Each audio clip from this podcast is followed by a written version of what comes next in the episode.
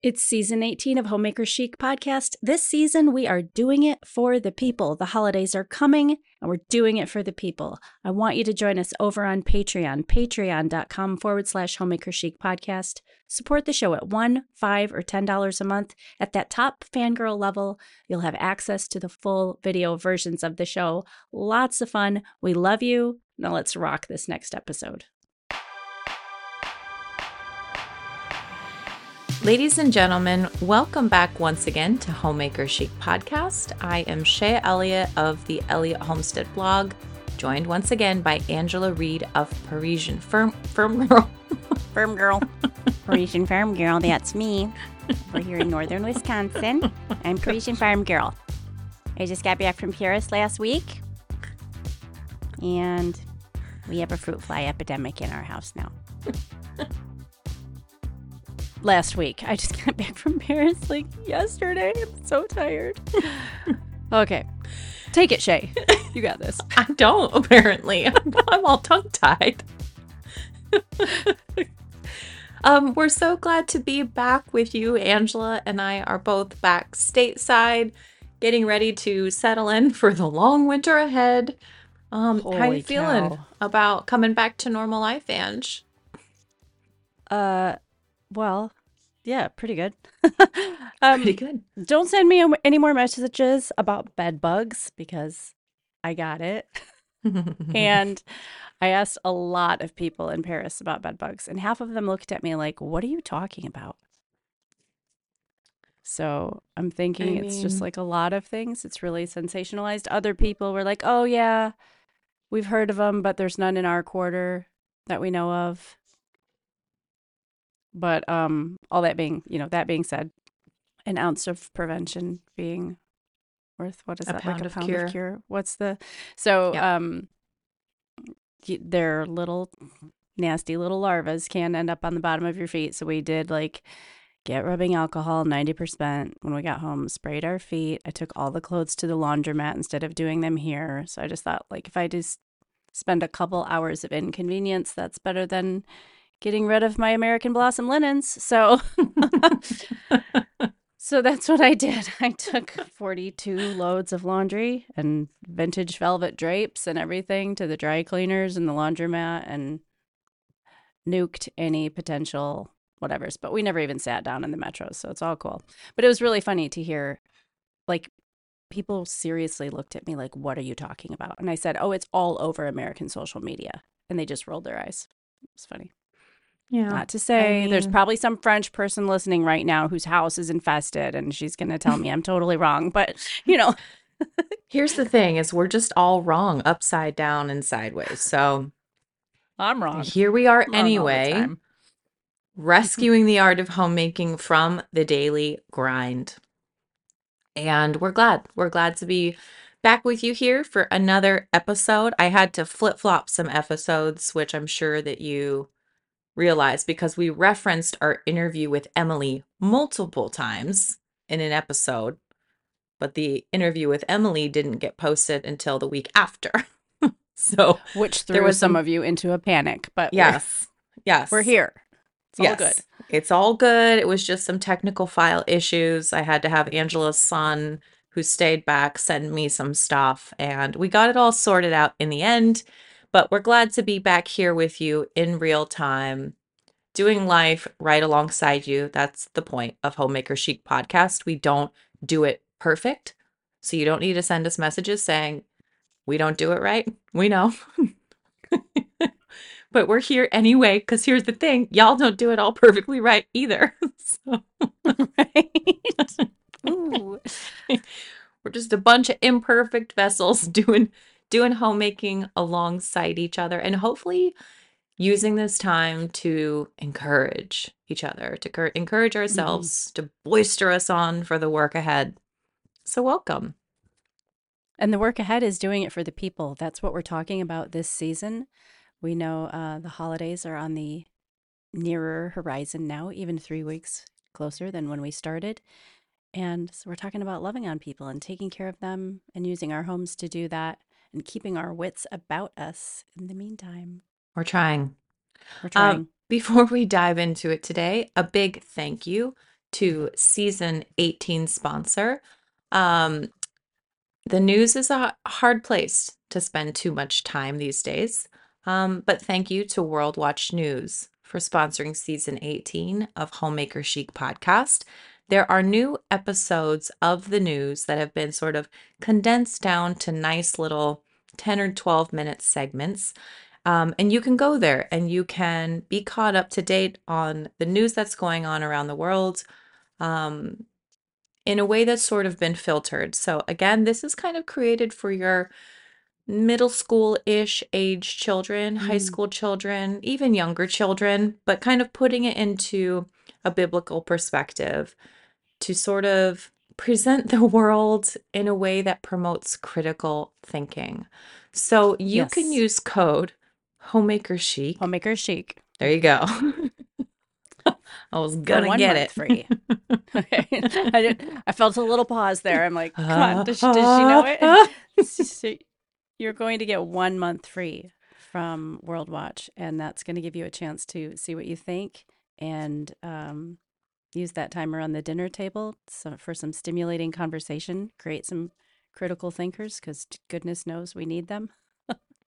Yeah, absolutely. But so news literacy, critical thinking, biblical discernment. You can access it on your phone, your tablet, Roku, Apple T V, and it covers all sorts of news segments from science to world culture to history to art and technology. So give it a try for seven days for free. That'll give you five weekday episodes using code Homemaker Chic. Well, yeah. Um, yeah, I can't believe this is episode four of this season already. Life moves quickly, you guys. It makes me yeah. feel older the more I say that, but it does feel like that. Um, I'm feeling older every day. Not not in a physical, like, you know, arthritis kind of a way, but I think in a like, oh, this is really happening mm-hmm. kind of way. Mm-hmm. You know, after my grandpa passing away and uh, yeah, like, you know, you can only say, oh, I feel, I still feel twenty-four for so long. And you might feel like that way physically and in your heart, but then like there's this sort of looming reality that reminds you, but you're not, and neither is everybody else. Yeah. No, they just yeah. keep getting older. I stay the same age. It's very not, confusing. Not to be Debbie Downer, but that's how I'm feeling. It's gray and gloomy, and maybe I'm feeling gray and gloomy. We need to cheer it up a little bit. We can't All go right. down into the dumpster straight away, okay? Not quite. Not in minute seven. Is that what you're saying? Please, please hold on just a little bit longer. Um, so Angela, what has been going on in your home? I mean, you guys have been gone, obviously, but ho- homemaker Ange, where is she at right now? She doing okay? Yeah. I mean, homemaker Ange just came home to, you know, that stale smell your house is, has after nobody's been in it, and dust bunnies and food that I forgot to get out of the cooler mm. to get rid of before we left. So that's what homemaker Ange is doing, is just sort of getting her legs underneath her to um, get ready for another week of school and get my wits about me. So all the laundry's done, everything's clean, the suitcases are put away, mm-hmm. and that is quite a feat when you're talking about fifteen suitcases. And I've been home. Uh, how long have I been home? I don't know. Maybe I've been home forty-eight hours at this point. So mm-hmm. that feels like quite an accomplishment. Mm-hmm. Little carry out mixed in there. Yeah. Just saying. Yeah. Gotta survive. Do what you gotta do. Um, yeah. Mm-hmm. So last year for my cooking community, I did the most like extravagant, beautiful Thanksgiving spread. Of course you did. Of course. And oh, I remember that. Really tried to encourage people, like, hey, make make this food and you'll great and happy holidays, blah blah. And this November's recipes, Um, which come out in just a few days, are all mm-hmm. like, here's a meal that you can make from start to finish in like twelve minutes. Sweet. Because there's so many meals surrounding the holidays, which are, you know, Thanksgiving's three weeks away at this point. There's so many meals that surround that one really big, significant meal. Yes, you have to have some easy cards to play. Yeah. And right like you can only buffered. do takeout. So and what that's what made me think about it is I made yeah. this really beautiful coconut chicken thing, and it's delicious. So that's delicious. What the recipe card says. Yeah, Shaye's it's a coconut, coconut thing. Chicken thing. Yep. But you got to have some of those cards that you can play. For, For sure. sure. And you're absolutely right. Right. Like right around. Like I'll usually make like a big thing of chili or something, like eat this for two days while I prep. Yeah. You know, like, like good yeah. comfort food that nobody's going to be upset about. Yeah. You know, like they're getting the shaft while mom's doing all these things. Yep. And my family gives me a hard time all the time. You don't need to do all this for Thanksgiving. I'm like, but I love it. Please yeah. just let me make all the dishes. And I don't, how do you, okay, let's talk about this if we're doing yes. it for the people, because people need prep time. How do you do your day? Because I have a certain way. Yeah. Like as far as breakfast, appetizers, when do you eat? Mm-hmm. What is your, what does your oh, day I'm... look like? And how, how, how many days before do you start and all that? Well, yeah. I for, kind of forgot our theme was do it for the people. Because okay.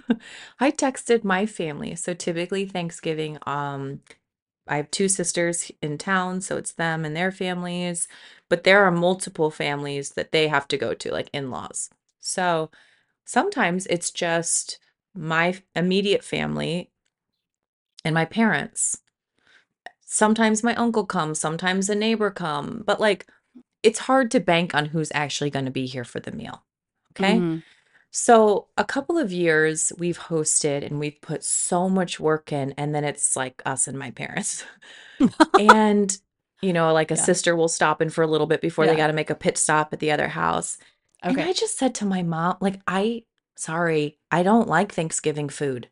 I don't like it. I've I never liked it. It's so uninteresting. I'm bored out of my mind. I and hate turkey. I hate turkey. No one. I'm really likes turkey. Oh, they love it. I don't may okay. I, I don't I'm like sure chicken. I know you like, like chicken. I'm not a chicken person. Like, yeah, yeah. I don't like turkey. I'm just not into it. And I said, look, Mom, if it's going to be you and Dad and my family this year, would you? Because they don't really like Thanksgiving food either, and you put all Ooh. this effort in. And I said, would you be okay if I just Can did we like make bouillabaisse? A full Italian spread? Heck yeah. Like, just let me oh. go and run with it. And she was like, you know, oh, I don't care. I don't like this movie so much because I, I think the lady's a ditz, or the character. But Under the Tuscan Sun, there's mm. this one scene where she just sets this, like, huge table mm-hmm. with all these different plates of food. Mm-hmm. Yeah, let's do that. Yeah, I was like, I, I'll cook. I'll throw down. But, like, look, I develop recipes for a living. Like, I, I have to get excited about it. Yeah. Or it's just not fun to me. It's just labor. Mm-hmm. And so that's kind of where I got last year, was like a lot of labor, and the dishes were fine, but I think I could do kill better. Kill a fly here. Might be loud. Gotcha. Anyway, Gosh. so yeah. I had to send the sorry to my sisters this morning. I was like, listen, y'all are welcome to come. Um, I'm going to make Italian food instead. Well, I have an Italian family, and there's always Italian dishes with with a holiday meal. Mm-hmm. There's never just straight turkey, Campbell's grossness. You know, yeah. there's always a big mostaccioli casserole or something. You know, mm-hmm. always cannoli for dessert, whatever. Yeah. Mm-hmm. Yeah. Mm-hmm. Yeah, we do good versions of them. It's just too much work for a meal. The, doing the thing for un, for an unexciting meal. I'm just not into it. We're going to just do something else. Why not? Except I got to have mashed potatoes. Fine. Have mashed potatoes. Make I a mashed be able potato to make my little swimming pool with gravy. I'm like a seven-year-old. Like swirl it around like it's ice cream. I got to have the swimming pool. You're listening to Homemaker Chic Podcast. I'm Angela. I'm Shay. And we are rescuing the art of homemaking from the daily grind with red lips and no denim jumpers. Toups and Co. is your beauty source for being homemaker chic. So remember this code, FALLBEAUTY, One word, Fall Beauty, for ten percent off gorgeous designer quality makeup from Toups and Co. You don't have to sacrifice quality to use cosmetics that are free from hormone-disrupting chemicals, parabens, preservatives, and more. Mineral makeup, liquid foundations, a face primer to swoon over. This company has been created by our friend Emily, and she has taken the time to create quality makeup with ingredients that you can feel good about. Makeup, skincare, she's taking it to an entirely new level. I want you to try the red wine lipstick, the long lash mascara, the cream cheek tint. There are makeup brushes and even sample sets for you. So visit Toups, that's T O U P S, toups and co dot com, and use the code FALLBEAUTY at checkout for ten percent off, or simply visit the Homemaker Chic Podcast page on Instagram and click that red button that says beauty. If you are looking for quality kitchen products that are ethically sourced and in your price range, Angela and I invite you to visit Kooi Housewares, that's K O O I, housewares.com forward slash homemaker chic, and use code blessed ten. This is a wonderful family-run business that was created over ten years ago to offer high-quality products to us homemakers that are designed to last and benefit our homes, especially our kitchens. So often we can spend our money on the wrong products, products that don't stand up to the workload. Kooi Housewares has put the hard work in of finding products that are high quality, name brand, and products that are fully backed by manufacturer's warranties. They make it easy to shop everything from cake decorating supplies to canning supplies. While you're shopping Kooi Housewares, be sure to check out the Superb Canning Lids. If you didn't think a canning lid could get better than it is, you've never tried Superb Lids. They seal beautifully because of a thicker rubber seal, and they don't ever rust because of five layers of corrosion prevention. And they're made in the U S A. Visit Kooi Housewares dot com forward slash homemaker chic, use code blessed ten, and enjoy shopping around this wonderful store. Here we are, that season where we tuck into our homes and make them cozy and comfortable for ourselves and the people we love. Tuck in with American Blossom Linens and receive twenty percent off your purchase of bedding, sheets, pillows, towels, and more. American Blossom Linens are American-grown and made cotton products that are woven to last a lifetime. That's right. These beautiful products are grown, spun, and woven in the U S A. As a Homemaker Chic listener, you've heard us share our thoughts on the concept of better, not more. And so we're right here with you, dressing our homes in American Blossom's finest quality products. And as your home economist, you can enjoy twenty percent off with the exclusive coupon code Homemaker Chic twenty. With a two-year return policy, made in the U S A, and free shipping, you cannot go wrong. Visit American Blossom Linens today. Duvet covers, sheets, towels, pillows, inserts, and more. American Blossom Linens dot com with the coupon code Homemaker Chic twenty at checkout. I want you to visit hot rugs dot net if you're tired of throwing your money away on cheap rugs that don't survive your lifestyle. You wash them, they start curling up on the ends. They just don't have that designer look that you want. Why not dress your home in a hand-woven rug from House of Tokumen? I want you to look at your home. Where does it need some style infusion? Nothing is as timeless as a Persian rug, and now you can use the coupon code Holiday Homemaker twenty for twenty percent off one of these beautiful pieces. Here's a designer tip. Give your home an instant professionally designed look when you add a Persian rug. So you know you got to go to House of Tokumen and check them out over on Instagram, because she's always updating her feed with new rugs. And then use the exclusive code Holiday Homemaker twenty for twenty percent off this investment into the fabulous style of your home. You're guaranteed a one-of-a-kind rug, no fake antique rugs, no machine-made or copy replicas sold here. House of Tokumen can be found at hot rugs dot net. That's hot rugs dot net. And use that coupon code Holiday Homemaker twenty. Yeah. You know, every family's got their own traditions, and I think mm-hmm. that's really fun, and I think it's really special. Um, I mean, do you make breakfast that morning? Because I always make like my cinnamon rolls the night before, mm. and maybe I'll make a couple pounds of bacon, and I just put it out there. I'm like, you're on your own. Mm. Enjoy. Who doesn't want bacon and cinnamon rolls and hot coffee? Makes them happy. I could go for a cup of decaf right now, speaking of. Mm. Yeah, that sounds nice. I'm going to send Stuart a text message. Uh, I drank a lot of coffee in Paris. I drank a lot of coffee. Coffee's good. And they good. have this, uh, that my favorite patisserie is like right down from where we stayed. And they have this long, longo, longo And yeah. I told her, like, I, I spoke a lot of French too. Like, I mean, it's just legit pat myself on the back. It was awesome. um, I, but I told her in French, I was like, I don't, what is this longo that I'm ordering every morning? And I never know how to pronounce it. Longo, longo. And, you know, she corrected me. And she said, it's an Americano. I'm like, well, well then. Yeah. It's the best coffee. Americano I've ever had.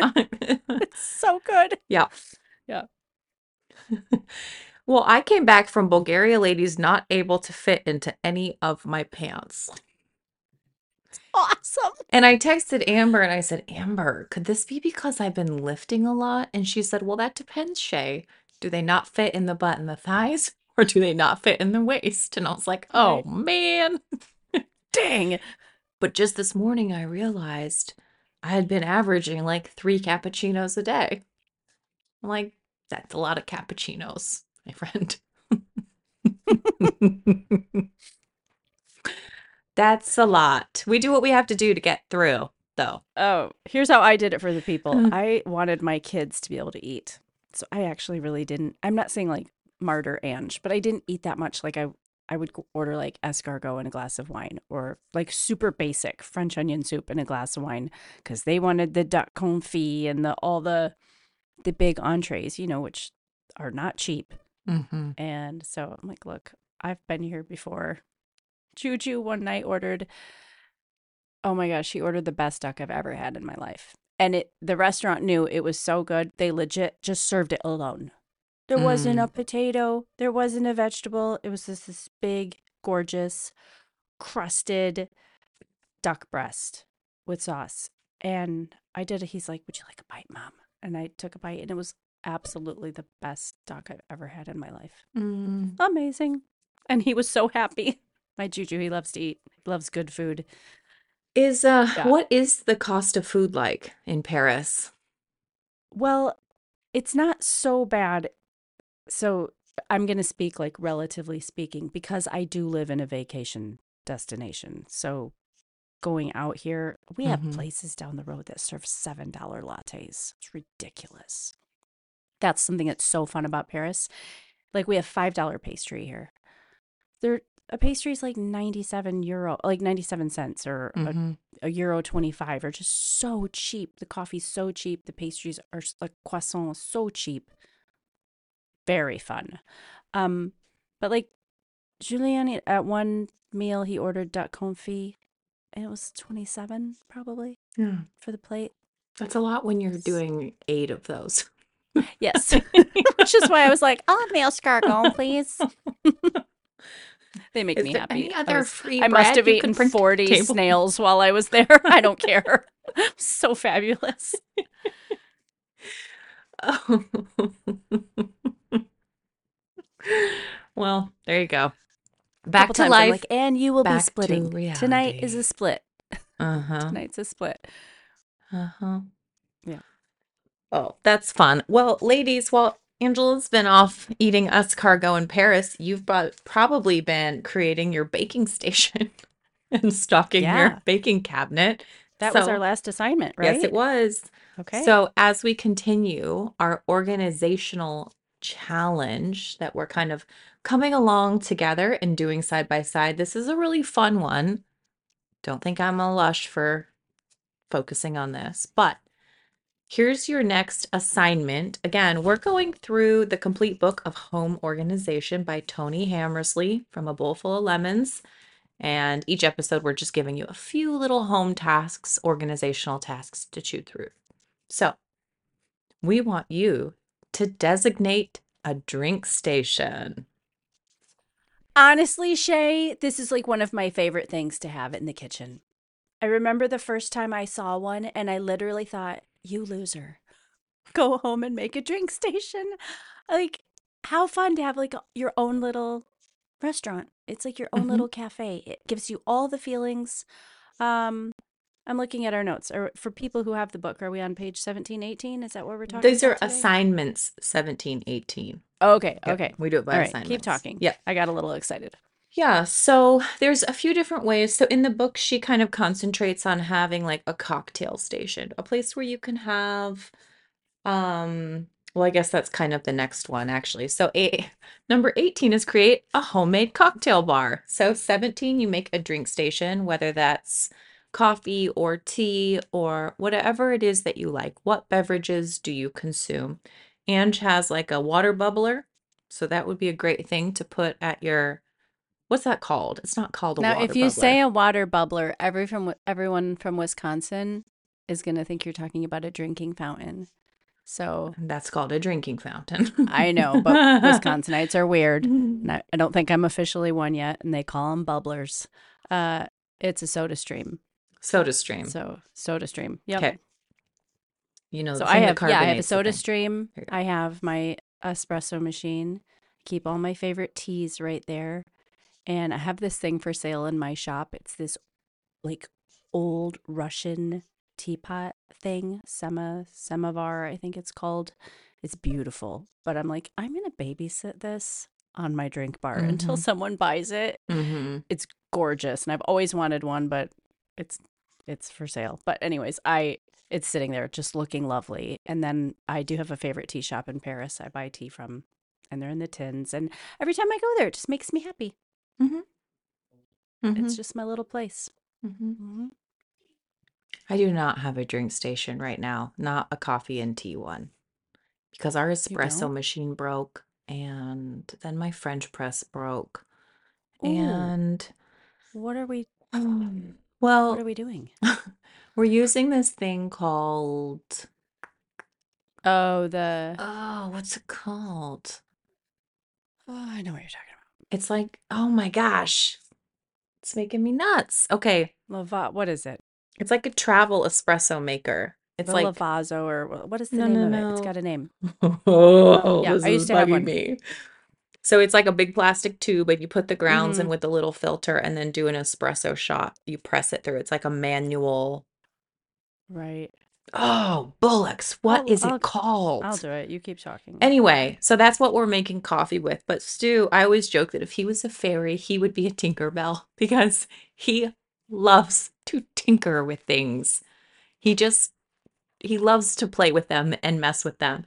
And so he took his drill, his full-on big yellow drill, and made a little adapter for his coffee grinder so that he hooks his drill up to it in the morning, and it goes and it spins it really fast and grinds the coffee nice and fresh into an espresso grind.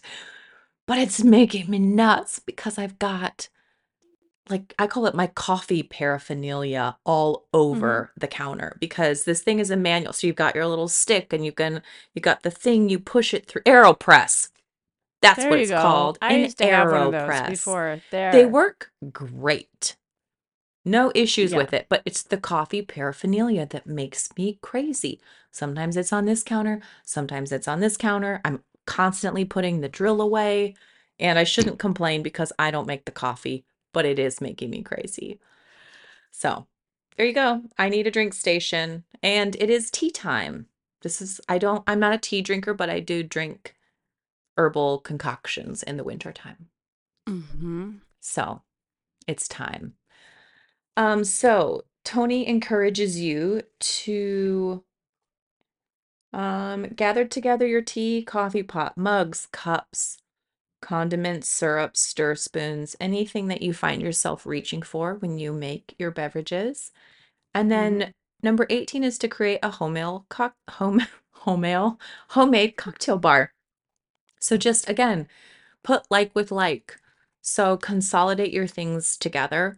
I have my cocktail bar, quote unquote, in my dining room, which is just an old piece of furniture that has a little cabinet at the bottom, and I stash all of my wine there, and, you know, like your copper Moscow Mule cups and your wine glasses mm-hmm. and um, s- some special liquors that we have, and stash them away. Now, I know it's really popular to put all of your bottles on full display because they look beautiful. And mm-hmm. sometimes you can put them in these beautiful little decanters, and all of that's quite lovely. I get tired of dusting stuff like that. So, I have uh, a decanter collection, and old wine bottles, and old like big brandy bottles, big ones from France. And um, Yeah. Yeah. I've got They're some dusty. pretty decanters I, up on a I shelf. I dust them but like, often. I don't keep like, my wine them... out anymore. No, no. I keep my wine wine put away, but I have like collector bottles and yeah. stuff out. Yeah. And they do, you know what? And I do like to fill them like with brandies and stuff. I do like to fill them. And you know what inspired me to do that all on my table? Can you can you conjure up which photograph inspired me to put all decanters with all the beautiful amber colored liquids in them on my table? What photo? Oh my gosh. Yeah. That's from no. your buddy. Odor. Oh, okay. He's he's got a picture in one of the cookbooks with all the decanters and all the amber liquids. Okay. It's so beautiful. Yeah. That's what that's what started my whole table tablescape in the pretty room. Yeah. Um my aunt and uncle, and think outside the box too. It like it doesn't always have to be a cocktail cart or something of the like. Mm-mm. My aunt and uncle have a beautiful, beautiful armoire in their foyer. Like looks like legit Narnia and beveled mirror, and it's just gorgeous. And it's really nice when you walk into their house because you're maybe it's winter and you're disheveled, and you can take off your coat and hand it to them and like glance and be like. Like, what's happening here? But when they open it, it's all their liquor bottles, mm-hmm. all the pretty, beautiful bottles. Mm-hmm. It's really pretty. And they don't hardly ever open it. But when you get to peek inside, you're like, oh, that's so pretty. Mm-hmm. You know, all the like um, Saint-Germain, like the elderflower, you know, yeah, some of those bottles are problem. really They're beautiful. So pretty. You know, yeah. Mm-hmm. Yeah. I have just found that it's better for me to stash mine away. And I keep a few show decanters, and then I have a few really special bottles that we've already consumed, but I've kept the bottles. Mm. And so those are on a little shelf, um, but I'm not going to dust them all. I just can't do it. Swiffer stick, baby. I know, but even yep. still, even still, you ever go to a room and you're cleaning it and you're like, how many times have I dusted this ceramic cow? How many hours of my life at the end of it all will I have spent dusting this cow? Yeah, I know. That's the same for everything, though. Like it's the top true. of your books, the top of your cookbooks. I Ew. Know. You know. know. Yeah. It's really true. Um, so there you go. That's your little home organization assignment today. Um, okay. I know we have a few questions. Thank you for mm-hmm. sharing those over on Instagram. If you have questions for the podcast, make sure you shoot them to us over there. Um, but let's go ahead and cue the wine music real fast and okay. then remind me to talk about my priorities list. Okay, let me make a little note. Okay, because I have the memory of a snail. I don't know what kind of memories snail have. Um, this is the part of podcast brought to you by Dry Farm Wines. So we are going into the holiday season, and this is a wonderful time for you to bring some natural, organic, biodynamic wines into that beautiful little cocktail bar that you're going to be making. Dry Farms has made it so transparent for you to Uh, bring in wines from all around the world, knowing that they meet a quality standard. So there's information on items such as residual sugar on the back of the bottles. And you can know that it's been lab, what they call lab purity tested. There's more information on that at dryfarmwines.com forward slash homemaker chic. That's where you can go and you can say, yeah, but what kind of lab testing? What labs? Where? What are you testing for? And it'll have all that information for you. But they kind of do the work on the front end, bring them all together for you in a beautiful package and ship them to your doorstep. So they do the work for you so that you know that you're able to just enjoy really clean, beautiful wines. Uh, okay, so I've never had this one. This is Identité. Have you ever had this before? Okay, I have to no. hold my hand over it. The fruit flies are so bad. There were no fruit flies in my office. I opened a glass for recording the show, and here they are. Yeah. They came under the door. They will find you. They will find you. Um, this is a Malbec. Yeah, I've never had this I before. Matucas, um, one hundred percent Malbec, twenty twenty-one. Only twelve point five percent alcohol, which is lovely, and a residual sugar of zero point six grams per liter. and it's nice. So low. Um, it's so low. Yeah. Mm-hmm. Yeah, you just can't find that. You know, we had Emily on last episode talking about the things that are allowed to be added to makeup that are just no good. I mean, they're just no good for you. Yeah. And there are so many things like that in wine that don't have to be labeled, don't have to be listed, don't have to be shown to the consumer, which is quite shocking. So dry farm wines dot com forward slash homemaker chic is where you can go to do a one-time order if you just want to give it a whirl and see if it's worth the hype, or you can set it up to ship to you every month, and then you can save yourself the heartache of walking through the wine aisles and trying to pick something out and not having a clue if you're going to like it. So dry farm wines dot com forward slash homemaker chic, and that's also when you use that link, you're going to get an extra bottle in your order for just a penny because they can't legally give it to you. So it's going to cost you orders. a cent. First time order. First time orders. There yep. you go. Do it. Okay. Do it now. I want to go back and I want to talk about my priority list. Do you remember okay. when, way back when on the podcast, we used to have our hit list? Is that what we called it? Uh, Pit list. Pit list. Pit list. Do you remember the pit list? In lieu of the other word. Yes. Okay. Pit list. So I think I even said this on the podcast. Okay. Before my trip, I kind of felt like I was losing my mind a little bit. Mm. I felt very scattered, very incapable of kind of taking a task and following it through. I was getting very distracted. Just sort of disruptive thought. And naturally, when you're sort of taken from your everyday routine and you're thrust into something different, it causes reflection and it causes mm. sort of this shift. And I really tried to tune into that when I was away from home so that I could make it as valuable of time away as possible. Okay. Okay. So one of the biggest things, because the time difference between my house and where I was in Bulgaria, it was ten hours, which was really significant. So when I was going to bed, Stu was getting up. When Stu was going to bed, I was getting up. And so we mm-hmm. only touched bases for these teeny little pockets each day. And so, and that was true. Everybody that I talked to was ten hours away. Mm-hmm. Right. So I really didn't have a use for my phone. There was just kind of no point to have it. Mm-hmm. And so I just sort of naturally left it behind a lot of times. And it just wasn't important to me because I wasn't going to be returning emails with a ten hour time difference and yada, yada. So my mind kind of started to slow down a little bit. And I had a pen and paper with me. And so I started writing down some of the things that were really just taking up mental space in my mind. Our attic door blew off in a windstorm. And it's just been sitting on the ground all summer. And we just need to get up and screw it on. My kitchen faucet's been leaking for a while. I need to email the manufacturer about getting a replacement part. Um, my kitchen ceiling needs to be painted. Kind of a bigger task, but literally there's pigeon blood on it, so I need to paint it. Pigeon blood? Yes. A wounded pigeon flew into my kitchen.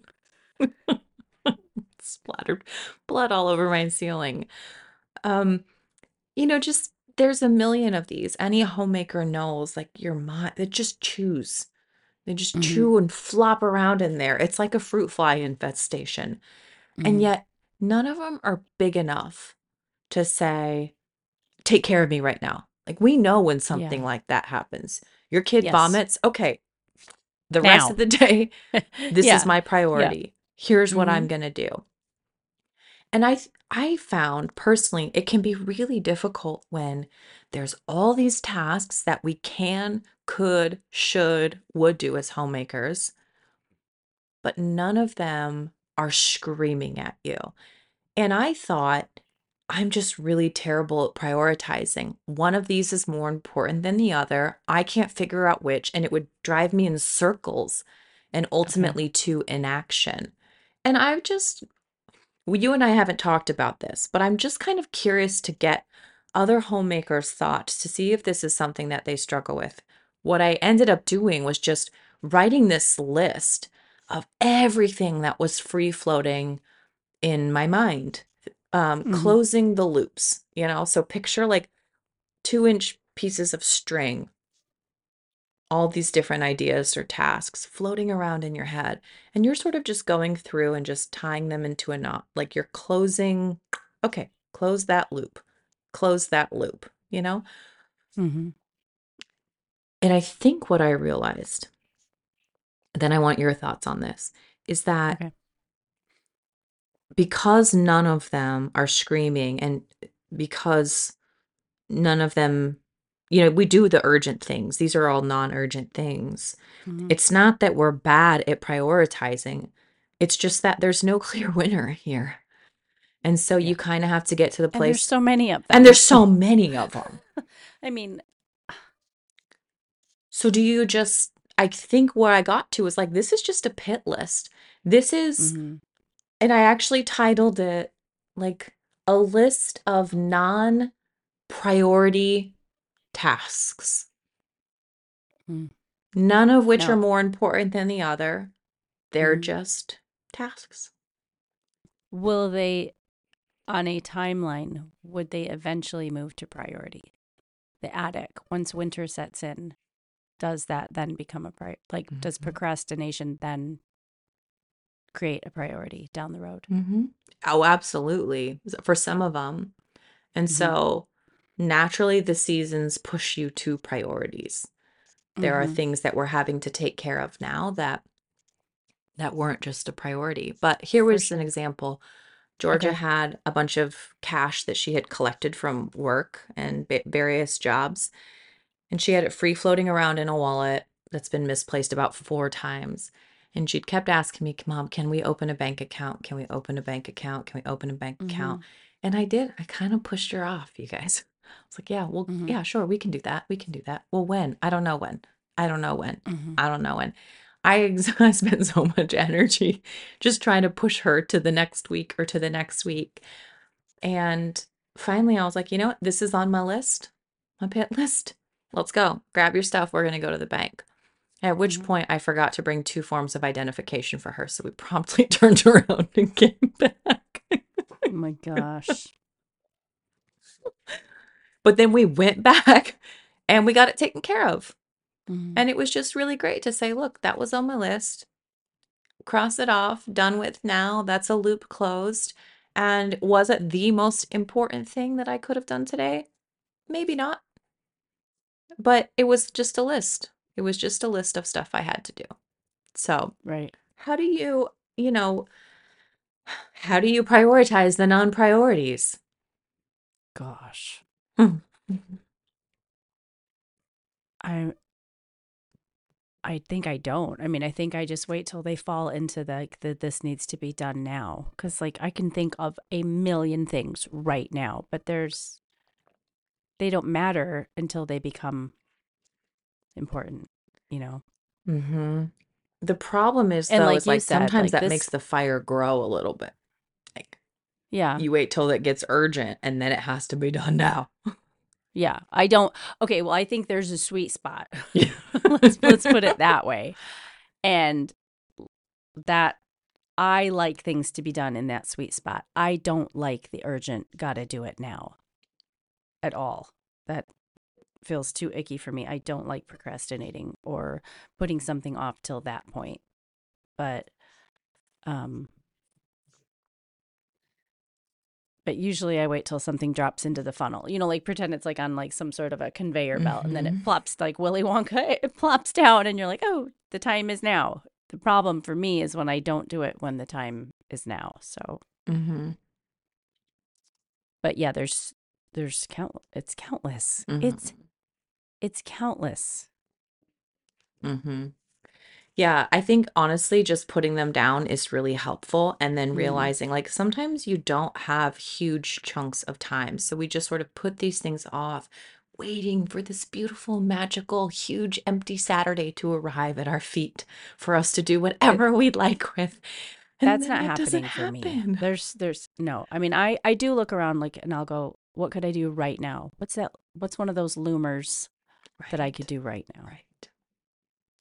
Um, I think I'm pretty efficient at doing them. So a lot of my loomers, I need my spouse for, mm-hmm. you know, so getting, getting him on board, like, okay, I see a pocket right now. Can mm-hmm. we do X, Y, Z, you know? Mm-hmm. Definitely. Or yeah, ones that you actually have to call on extra help for. Mm-hmm. I mean, there there mm-hmm. are certainly those. Um, yeah, there's there is something about writing it down though, and just sort of plugging away at it that brings sort of an ease to the mind. And mm-hmm. I think I'm getting, maybe this makes me old, but like, I think I'm also getting to the point where I no longer even want to pretend like I'm multitasking. Isn't that funny? I had a similar thought today. Like, I don't want to try to do eighty things at once anymore. Yeah. I actually, and I, I'm so kind of like programmed to say, Mama's trying to do like four things at once right now. Can you just wait, please? That I started to say it today, and I actually like caught myself. I'm like, no, you're not. You're actually just doing one thing. You're not doing like what Ange would have done however long ago. You're actually just doing one thing right now, and you you want to focus on it. Mm-hmm. Um, but when they when the kids like uh, you know like Georgia with the bank account, when they ask you things in the middle of something, it does make me feel like I'm trying to do four things at once. But um, yeah, the multitasking, I don't know if that was just a younger thing. I don't really, like you said, I don't really care to. I'm sure I do. I'm sure I will do. But it doesn't feel like this badge of honor anymore. Mm-mm. Well, think about it. That's what they used to ask you at job interviews. Oh, well, are you mm-hmm. good at multitasking? Mm-hmm. Thank you so oh, much. Was that your decaf? Thank you so much. Oh my gosh, we don't even have decaf in the house. That was so nice. Maybe I'll ask for a cup of tea. Yeah, I needed something mm-hmm. to warm my hands. Um, yeah, I don't want to, because this was my whole conversation with myself. Like, I stepped away from so many things on my trip, and I realized mm-hmm. I really like just moving at a human pace. So I woke up in the sound to the sound of. We stayed in this old, old, old village, deep cobblestone streets, and in the old, this old part of Plovdiv. And I woke up to this shoo, shoo, shoo. And I was like, what? Is this a bird? So I look out my window and I see a few women all along this cobblestone street, sweeping it with brooms. Shoo, shoo. And I thought that would be weed blowers or leaf blowers, mm. and you'd hear yeah. and it would take right a fifteenth of the time, um but there is something about shoo, moving down the street. You'd see them on your way to get coffee, you'd see them on your way back from getting coffee, and you're just like, there's something about this human pace that mm. makes me feel more human.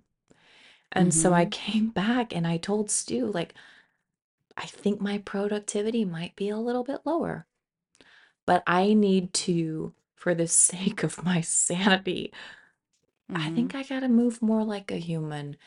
And that means not twine, twine, twine to do twelve things at once. Yeah. It means when I'm sitting down and doing math with a kid, I'm just doing math with the kid. Not trying to respond to an email or write a letter or whatever. Mm-hmm. It's, yeah, there's something to be said for that human pace. So I've also been trying to step away from shows and movies, because I was just watching Seinfeld again. I don't even want to watch anything new. And uh, reading. Reading is a very mm. human pace activity, isn't it? You have, you're forced to move slow. Yeah. Yeah. This is a lovely season to to think about that and lean into that, because it's, you know, everybody's kind of cozying, you know, yeah. thinking about sweaters and thinking about the fireplace and thinking about blankets and snuggling. And it's, it's a great time to explore that.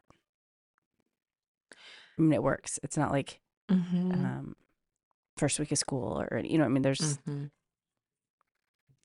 Yeah. I mean, the reality is we got to work.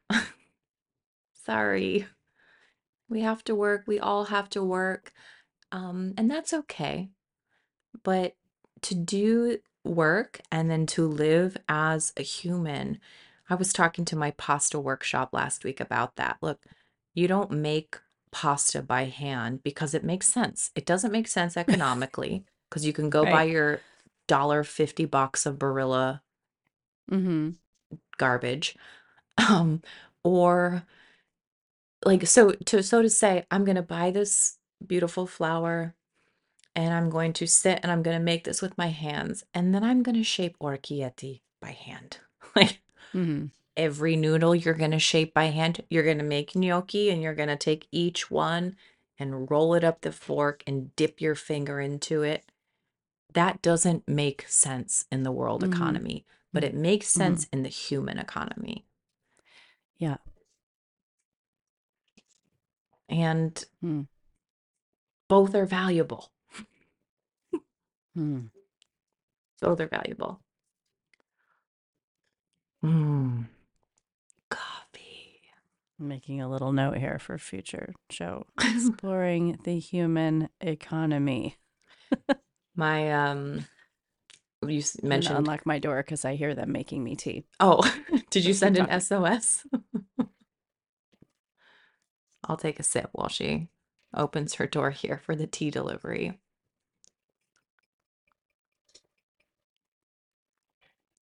When um, we went to Sicily, we were served cannoli at this cheese-making place, and I was crying because it was so good. It was just the, the most amazing ricotta I have ever, ever eaten.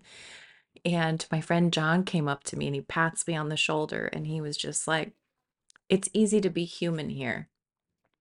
Mm. And it made a lot of sense to me because the roads are so bad.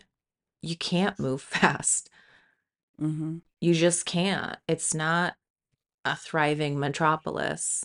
Of course, there's cities and such, but it's just, they're very human focused. There's a lot of face-to-face conversations.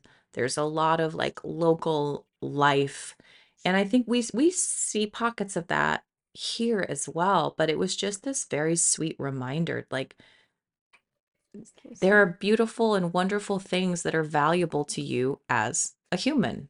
And yeah. moving at a human, just moving at a human pace. Hmm. I'm not a machine. Right. I don't want to be a machine, frankly. Well, I think everybody, um, and you and I have a particular, like, you know, more type A personality, but like everybody goes through a season where they, they do want to, or they can, and they, they lean into that. And then, like you just said, you don't know if it's because you're getting older or what, but. I want to like. We talk about yeah. it all the time. Nobody has to stay the same. You're yeah. not obligated to stay the same.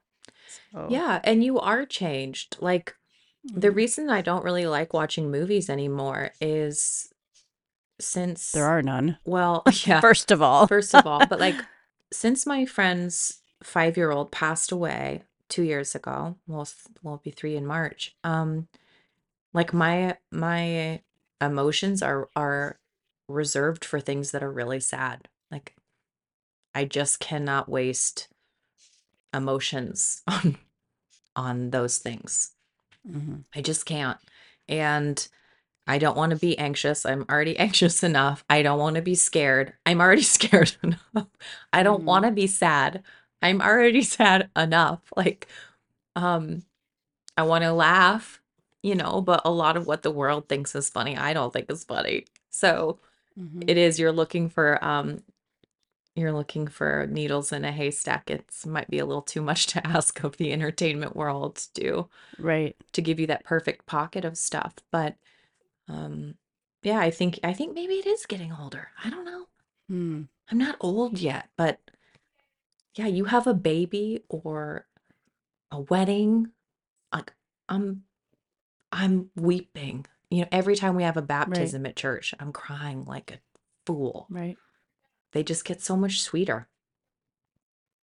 Life gets deeper, more meaningful. Hey, Junior, you, you guys are too loud. And can you close my door? You're way too loud. What? Since you just texted, Dad doesn't hear it. I don't know where he is. You just texted. Oh, it was me saying too loud. That was me texting. So close my door as best you can because I know it likes to pop open and you're too loud. Excuse me. Joel must be doing chores. Okay. Well, ladies, let me know if this resonates with you or if you have any suggestions. Um, I would love to hear them. I'm really trying to prepare my soul for the season ahead. Mm. Um, Speaking of too loud, can you hear my puppy at my door? He knows I'm in here and he wants in so bad. No, all I can hear is my children standing directly beneath me. Can you hear them? Uh-uh. Oh my goodness, they're so loud. You're listening to Homemaker Chic Podcast. I'm Angela. I'm Shay. And we are rescuing the art of homemaking from the daily grind with red lips and no denim jumpers. Let's talk about shopping. Shopping online at the new Parisienne Farmgirl shop or shopping with me in Paris next year. First things first, have you visited the new Parisienne Farmgirl shop? I am now featuring everything you've come to love about Parisienne Farmgirl style, from plaid to antique transferware dishes. This month, I will be restocking with treasures from my trip to the Paris flea market. So visit every Friday as new items are added, from oil paintings to copies of some of your favorite dresses you've seen me wear. And while you're there, you'll also find details on how to secure your place on one of my twenty twenty-four trips. In April and October of next year, I'll be taking small groups of people to Paris for the flea marketing trip of a lifetime. But don't wait, because some of those weeks are almost sold out. So visit Parisian Farm Girl dot com and click My Shop to find beautiful pieces to decorate your home and details about the Paris Flea Market Tours. That's P A R I S I E N N E, farm girl dot com, and click My Shop. Home cooks, listen up. We've all got to cook, and sometimes that's a bit boring and hard. There's no escaping the demands that come from our kitchens, whether we're cooking for one or many. So let's make it fun, nourishing, and delicious. I want to personally invite you right now to join the Elliot Homestead cooking community with me, Shay. You can visit cook dot the elliot homestead dot com to get started. As a cooking community member, you're going to get five whole food, nourishing, and inspired recipes each month, created from scratch in my own kitchen and delivered straight to you. I'll also send you an instructional video to go along with each recipe so that you can learn new skills and begin to enjoy new dishes and flavors. The cooking community is a place of inspiration and community where you can visit with other home cooks on our circle group, or simply enjoy the bountiful recipes that you'll find each month in your mailbox or inbox. Visit cook dot the elliot homestead dot com right now. Choose the membership package that's right for you, and let's get cooking. Let's talk sexy, simple, luxurious natural skincare. That's right, I'm talking about Toups and Co. If you think that natural skincare has to come at the cost of results, we invite you to visit toups and co dot com and use their incredible skincare. Use code FALLBEAUTY for ten percent off. Emily Toups began this family-run company because she believes that skincare products that nourish and restore can come from simple, wholesome ingredients. That means ingredients like cold-pressed olive oil and organic grass-fed tallow. Emily formulates her skincare with real ingredients without the use of synthetic chemicals, toxins, fillers, artificial colors, or fragrances. Their products are made in the U S A, and all the ingredients are sustainable and fair trade with transparent and ethical sourcing. Skincare products should nourish our skin without having to impart hormone-disrupting toxins. But don't just take my word for it. Visit toups and co dot com. Click the skincare tab and just read through the raving reviews. Homemakers just like you love the tallow balm, French clay soap, and glow serum. Visit toups and co dot com, shop organic skincare, and use the code FALLBEAUTY for a ten percent discount. There you go. All right. What you got for us there, Miss Angela, over on Instagram? All right. All right. I've got some sort of some comments. Um, we have a member of the I B T C. Oh, hello, fellow and friend. She loves Costco's D K N Y bralettes. Okay. I have those. I have four of those. Okay. Mm-hmm. Okay. Um. Yep. So that okay. she hopes that helps. Yeah.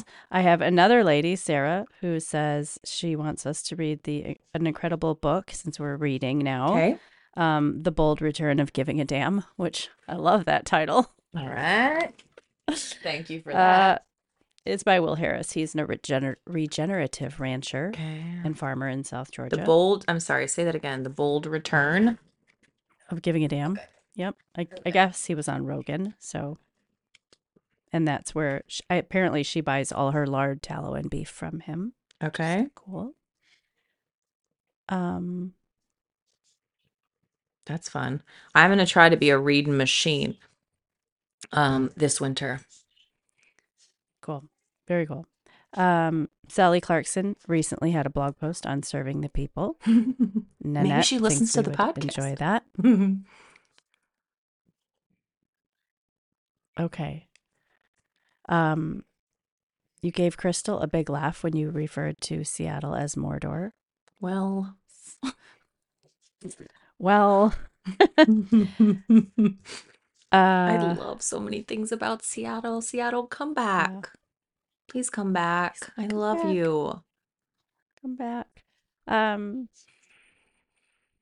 she loves your words sturdy as she's com- contemplated raising children with grit, but felt the word was slightly wrong. So she likes your words sturdy very much. Um, sec- she has another question. Okay. What tools have we found to keep kid clutter at bay? Her home is a comfortable size, but there's not much space that is theirs that can be turned into forts, mazes, storefronts. Mm. You know how kids do that, et cetera. Um, do we okay. have any organizational ideas or rules that help keep the peace for smaller living spaces with five and eight-year-olds that want to be in your presence with their things all of the time? She wish, she yes, wishes God's blessings upon us both. That's very sweet. Um, uh, this the, is... the forts, they take up they take up the space, right? Yes, and it's always do. right when you just clean the living room. Yes, it is. mm-hmm. It's always when you clean the living room. This yeah. is one of those spaces where I have to die to myself, and I have to tell myself mm-hmm. every time, you will now die to yourself because, oh, you just mopped the floor and fluffed the pillows and cleaned the windows and watered the plants, and now they're feeling great. They go into that space, and this is a testament to the power of the work of the homemaker. You clean the kitchen, you mop the floor, light a little fire in there, put out a pot of tea, watch them swarm in. Like, you have yeah. that power. And I think that is yes. so important to remember. So this is one of yeah, those instead times. of like letting it feel defeating. Right. Look. Harness it. Yeah, harness like, it. That's right. Yeah. And so if you feel like things are really going off the rails in one direction, you, you know, again, mm-hmm. we don't, we just need a limited playbook of things we know how to do. And we really can turn the course. So the kids are receptive to that. They they feel it. So they will go into your room and they will build forts, and I just have to let them. So the rule is you can do it. I try not to keep too many breakable, precious things around. We have one mm-hmm. living room in our house, and that's it. There are no other, there's no playrooms, there's no basements, there's no nothing else. There is just a living room. And so I let them, I let them, and then they have to clean it up. And they get a permanent Lego table in our living room. So the Legos are out mm. all the time. I've sort of nestled it behind a couch. So it's like a beautiful little old butter churn table that kind of sits down below just behind the couch, but the Legos are out all the time. There's boxes of puzzles out all the time. Um, there's ukuleles and piano music strewn all over. And oh my gosh, why can't they just pick the piano music up? They just can't. They just can't. Um, I and don't so understand. I think what I try to tell myself is that this isn't forever. And yeah, it's not forever. No. Um, and yeah. It's not forever.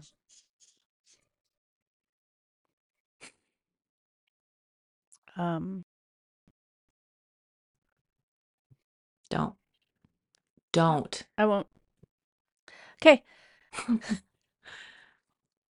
trying to Face I D my phone here so I can get more. Angela and I are both quite weepy, ladies. Um, some things we can't talk about right. yet, but um, I feel really grateful to be cleaning up messes right now. That's where my heart is. Mm-hmm. So let them build the fort. Um, Shay, you referenced a shorter, shorter catechism. Uh, do you have a specific title, or is that just like legit what it's called?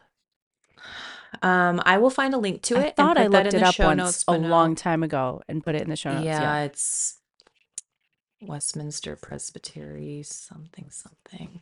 But it, okay, it, I'll find it real fast. Okay. Um, did you and I talk? I know we talked about blue zones. Yes. Weeks back. Yep. Okay. Mm-hmm. And I know we talked about not being like too keen on everything the guy was saying because he's more yeah. I don't know, well, vegetarian like, bent or like. Well, did we uh-huh. talk about that? Like some falsities, sort of, in that narrative on that. Um, let's on talk that show? about it. Sure, we can talk. I don't about remember. That. Yeah. Okay. So she's saying she listened to season eighteen, episode one. Oh, it must have been a few weeks ago. Talking about blue zones, and she is uh, Rebecca. Uh, while there's much that's good about blue zones, there's also falsehoods in them as well. Erin yes. Skinner talks about it with Diana Rogers on this episode, which For she sure. linked here. For sure. So let's just talk about this. This drives me nuts is when people say, okay, meat eaters have a forty percent higher rate of whatever. Take your pick. I'm making that up. The problem is where they get that data is you fill out a questionnaire. Oh, okay. Do you eat meat? Yes, no. Not what kind of meat you eat, where it's sourced, what you eat it with. All meat eaters are just natural. They're just fully lumped together. And, mm-hmm. you know, we're not talking about pepperoni on your Little Caesar's pizza. Like, that's not the meat I eat. That's not the meat I'm talking about. I love about. pepperoni. I'm not saying it's bad. I'm just, do you know what I mean? Like, there's just so yeah, many yeah, factors yeah, sure. amongst meat eaters. Like, you, I pick, always picture like truck drivers getting like chicken tenders or whatever at the gas stations, and like that's a different type of meat eater. Um, so right. I think there definitely are falsities there. What I really pushed back against in that documentary was how his solution was, well, the government just needs to control this, as if Singapore was some mecca. Um, when, you know, you get the death penalty for like having pot or something. Like, maybe, maybe we right. don't use Singapore as the shining beacon of what we should be like. You know, it's okay. It's intense. Okay. Yeah. Yeah. I yeah. promised Angela um, I wasn't going to say anything controversial before we started. I don't care. Can you? Do you want me to close my door? Can I literally don't hear now? anything, Angela. Okay. Um, then I'm Stuart found a special right. filter to take out Angela's kids from the background. We just have wood floors. There's no nothing. It's just planks separating all of us. Oh um, my goodness. Yeah. So he uh, no was just like absorb it. He was just like, the government just needs to tell us the right things to do, and we'll just do them. And I just think oh, that's please. a terrible I'll, solution. I'll pass. please. please don't tell me anything else that I need to do. Anyway, there you go. Yeah. Um. Okay. Okay. The West. Well, we'll have to maybe check out the episode that she referenced, mm-hmm. and then we can wax poetic on that in a few weeks or something. Sure. That'd be great. Um, the, the shorter okay. catechism that I'm talking about, you can find at Westminster Confession dot org, the Presbytery of the United States, the Free Church of Scotland. It's called the Westminster Shorter Catechism, but the one that they have on here is what I would call the shorter, shorter catechism. So there you go. Okay. Okay. Writing that down. Mm-hmm.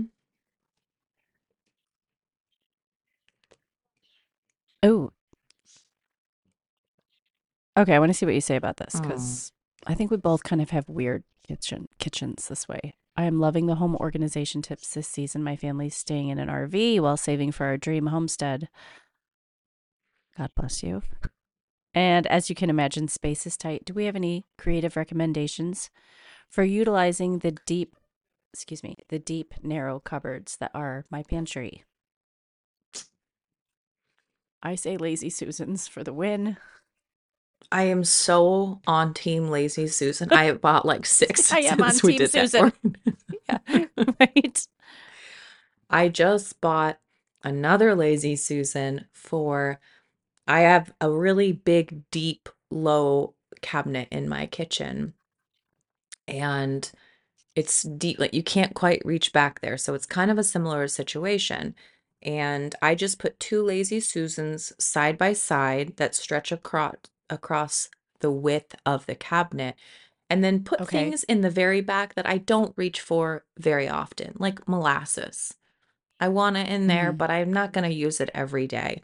And then on my Lazy mm-hmm. Susans, I put, you know, I keep gallon size, I use a lot, gallon size vinegar bottles of apple cider vinegar, rice vinegar, maple syrup, a gallon of olive oil. So like I just have four of those gallons on a big old Lazy Susan, and I can just flip it around.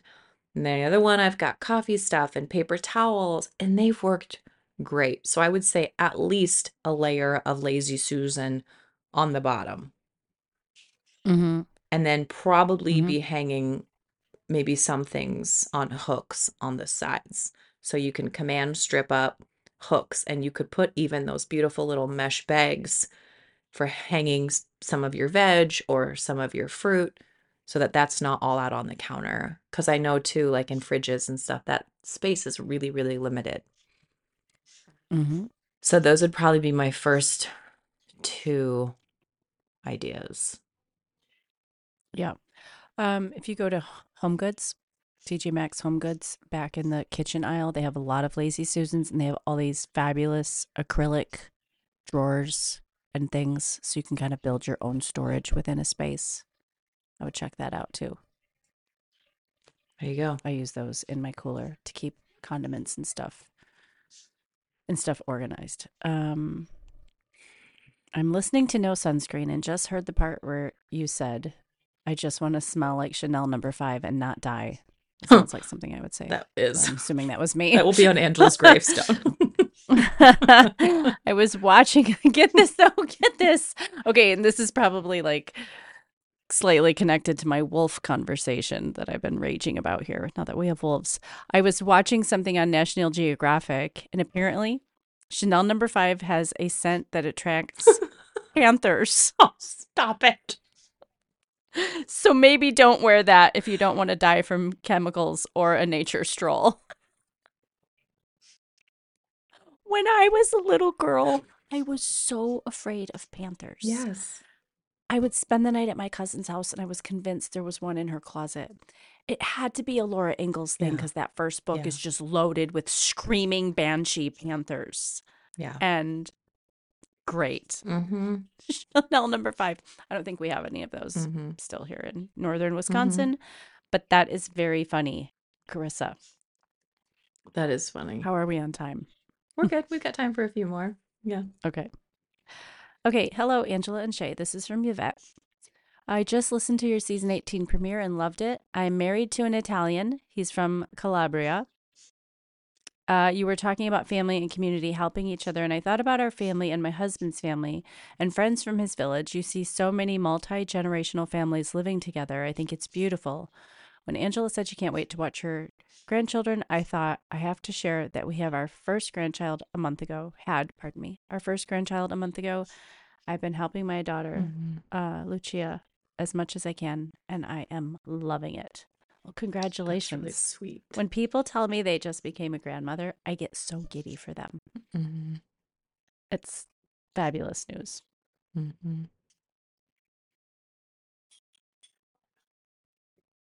Yeah, right. that's that's Let's really that's really sweet. And you know, I know we've talked about this a little bit before, but I wouldn't live where I live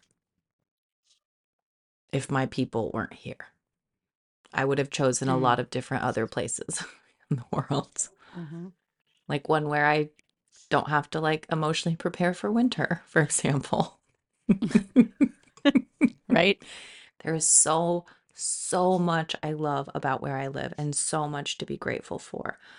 But the defining factor um, of us deciding where to put down roots and where to be is where our people were. And when my dad, when he fell off the ladder in August and broke his leg, I talked about that on here, didn't I? Mm-hmm. Yeah, okay. Um, I just remember thinking we we got to the hospital at the same time as my Uncle Joel, who's my dad's older brother. My dad has four older brothers. They all live in the valley with their families. And so I was raised up around all my extended family. And my Uncle Joel, you know, got into the, my dad's hospital room and put his hand on my dad and was just like, "How are you, brother? Are you okay?" And it really got me. It was like one of those sucker punchy kind of moments where I just thought, yeah, he was so, he was concerned. He he needed to put eyes on my dad. He needed to like hear his voice, know he was okay. He wanted, you know, anything I can do, just that connection and beauty of people. And sometimes that's blood relatives and sometimes it's not, but it's, mm-hmm. it is sharing in the joys and the sufferings with people that you care about. Like that's so good and so valuable. And whether it's becoming a grandparent or just taking care of people in your community well, like it's just, again, something that gets more and more and more beautiful as you get older.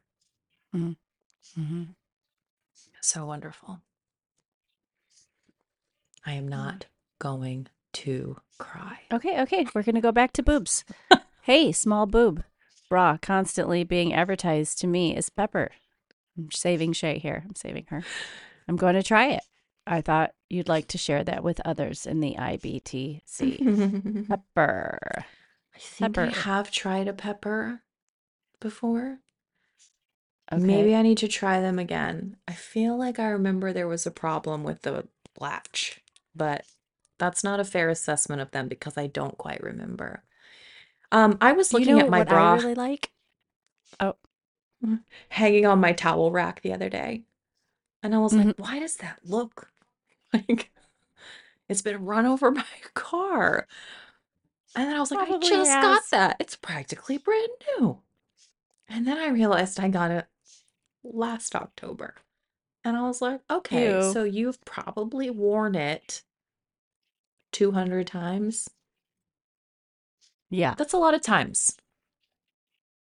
That's a lot. That's a lot of times. A year is a it's a long life for a bra.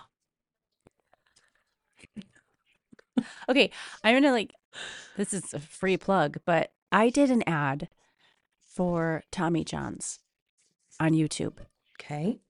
And I ordered one, you know, I have to like order stuff when you do the ad. What's Tommy John's? I love John's. their stuff.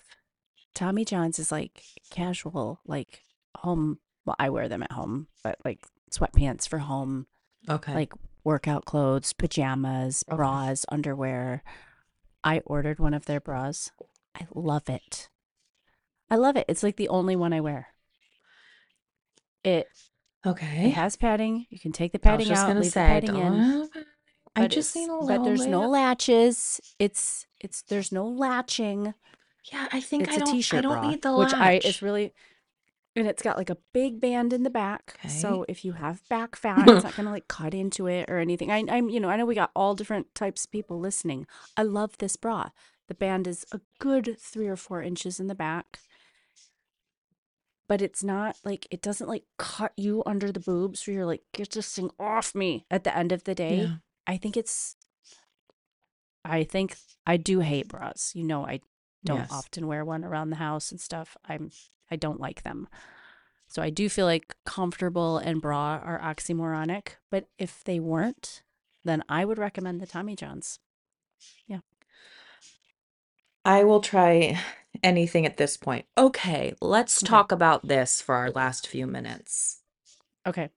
I don't know what algorithm in what planet thinks it needs to be recommending seven hundred fifty dollars hand-knit sweaters from Norway to me, but I'm going to need you to stop because I already feel... Yo, you probably clicked on something. And listen, I know you like a good, well-made sweater, so I bet you clicked so on So I something. Bet you can oh, afford a seven hundred fifty dollars sweater. I made the mistake of clicking on a plastic surgery. All I get is like...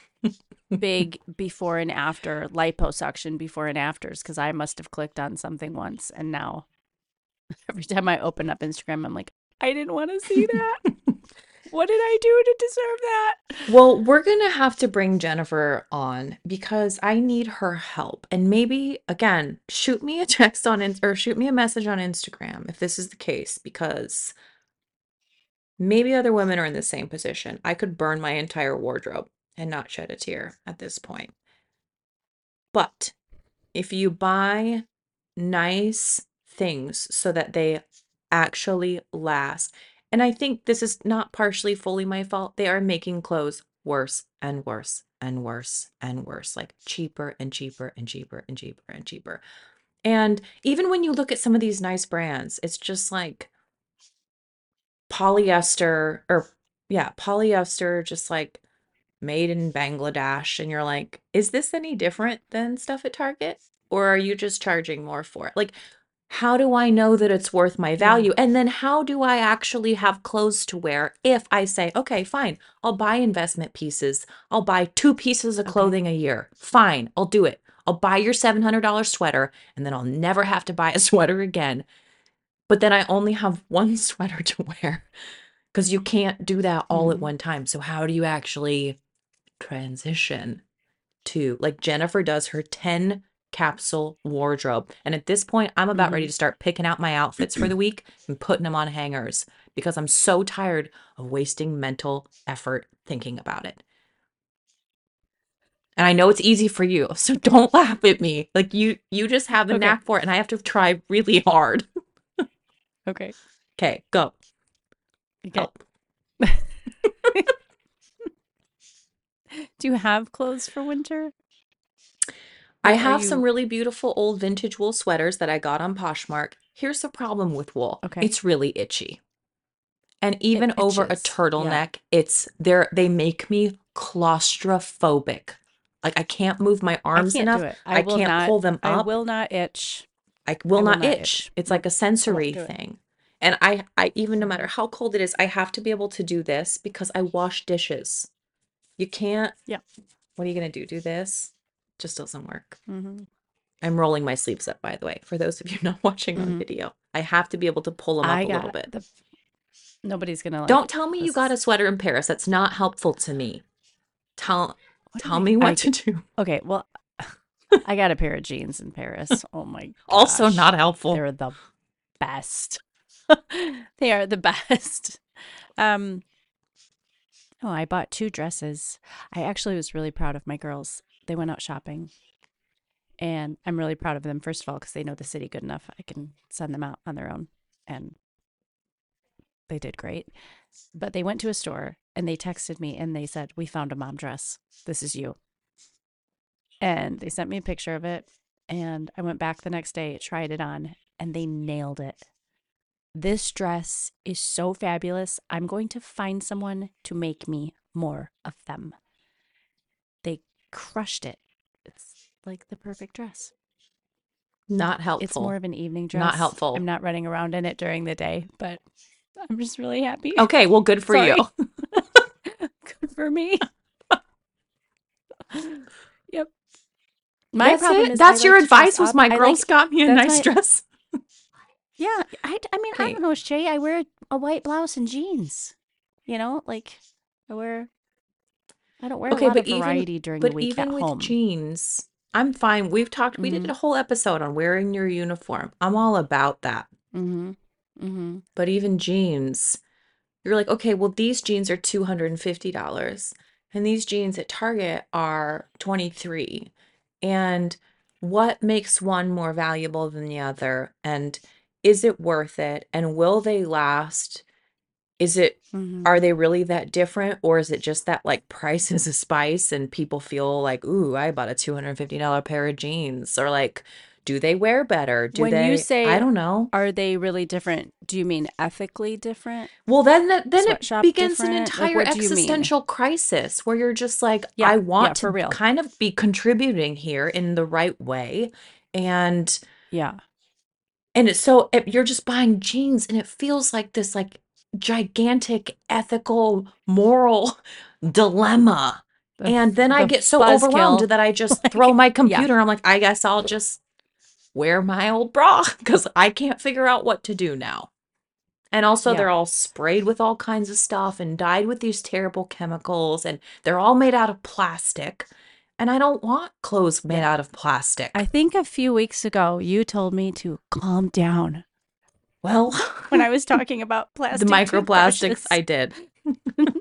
um, I get, I get my, I get, I have a fair. So I did get a pair of jeans in Paris that I really love.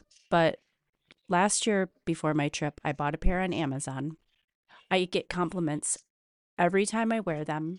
I've like, I will like. pull it up on my phone and show people what they are. Um, they lasted me a year. So about, and I wore the snot out of them, but like eleven months into the year, then like the butt seam started to give. Um, mm-hmm. But like I wore them a lot. Uh, they have a little stretch built into them, but they're a little bit more tailored looking and flat front, no zippers, no nothing. You just slide them on. Hmm. And I wonder if you'd like them.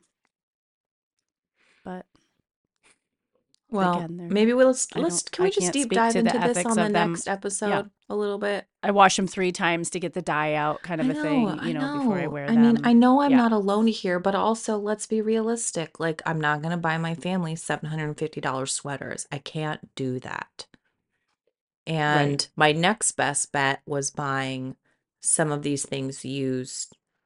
Um, but what I have found is like, I bought my, I buy myself used shoes and then I get them and I'm, they're already on their last leg. That's why the people sold them in the first place.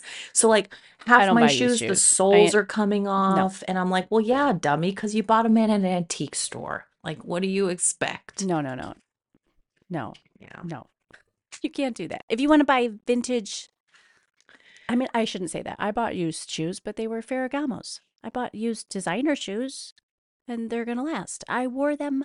I actually wore them in, like I walked around on my trip. I wore them to the airport. My daughter's like, I can't believe you're wearing mules. You, miss, I got to have support for my feet. I'm like, these shoes are amazing. Mm. They're nuclear. I can wear them anywhere. Mm-hmm. And they'd, they'd probably been worn a few times before I bought them, but they looked brand new. So I think it's, yeah, I think complicated. If, Yeah, it is complicated. We should talk about okay, it more because you know it geeks me out to talk about it. And all right, yeah. well, let's come back next week and let's talk about it because I need okay. help and people are changing over their seasonal wardrobe and I think that they need help. And I'll shoot Jen a text. Maybe she can join us. And I know she thinks about these things and she she really does try to create a seasonal uniform so that it's just done and she doesn't have to waste any mental energy on it. I get a lot of pleasure out of dressing nice and looking nice. Mm-hmm. And I get a lot of pleasure out of clothes. And I get a lot of pleasure out of washing clothes. It's all, I love all the pieces of it. I don't like shopping. So mm-hmm. that's a tough one. But maybe we can um, shoot us a message over on Instagram, guys, before we record. So, and you're hearing this, like respond immediately over on Instagram and give us your thoughts or brand recommendations or anything like that that you want us to touch on. And we'll do a little deep dive together. Yeah, questions about clothes. Yeah, there you go. Yeah. Okay. okay. Cool. We're back at it. Ladies, thank, well, you thank you for joining us. As always, you can click in the show notes to find links and discount codes to all of our advertisers. Just to remember, a reminder rather, that if you enjoyed the show, it really helps us when you support our advertisers and you use those codes, because that's how they know you're a Homemaker Chic listener, so they continue to come back, which ultimately keeps the show on the air. So it's a win-win-win because you get discounts. So make sure you use those links and codes below. And did I miss anything? I don't think so. Uh... Let's see. Today's Monday, uh, Friday, Ultra Feminine Friday. Oh, yes. So if you're wearing something, we're going to talk about clothes next Monday, and you're wearing something that makes you feel fabulous this Friday, share it in an Instagram story. Um, tag Homemaker Chic, tag Parisienne Farmgirl, tag Shea Elliott. Yep. Use the hashtag Ultra Feminine Friday, and we'll try to share that as well. Yes. Let's do that. Okay. Okay. We will see you ladies next week. Have a good one. Cheers. Cheers.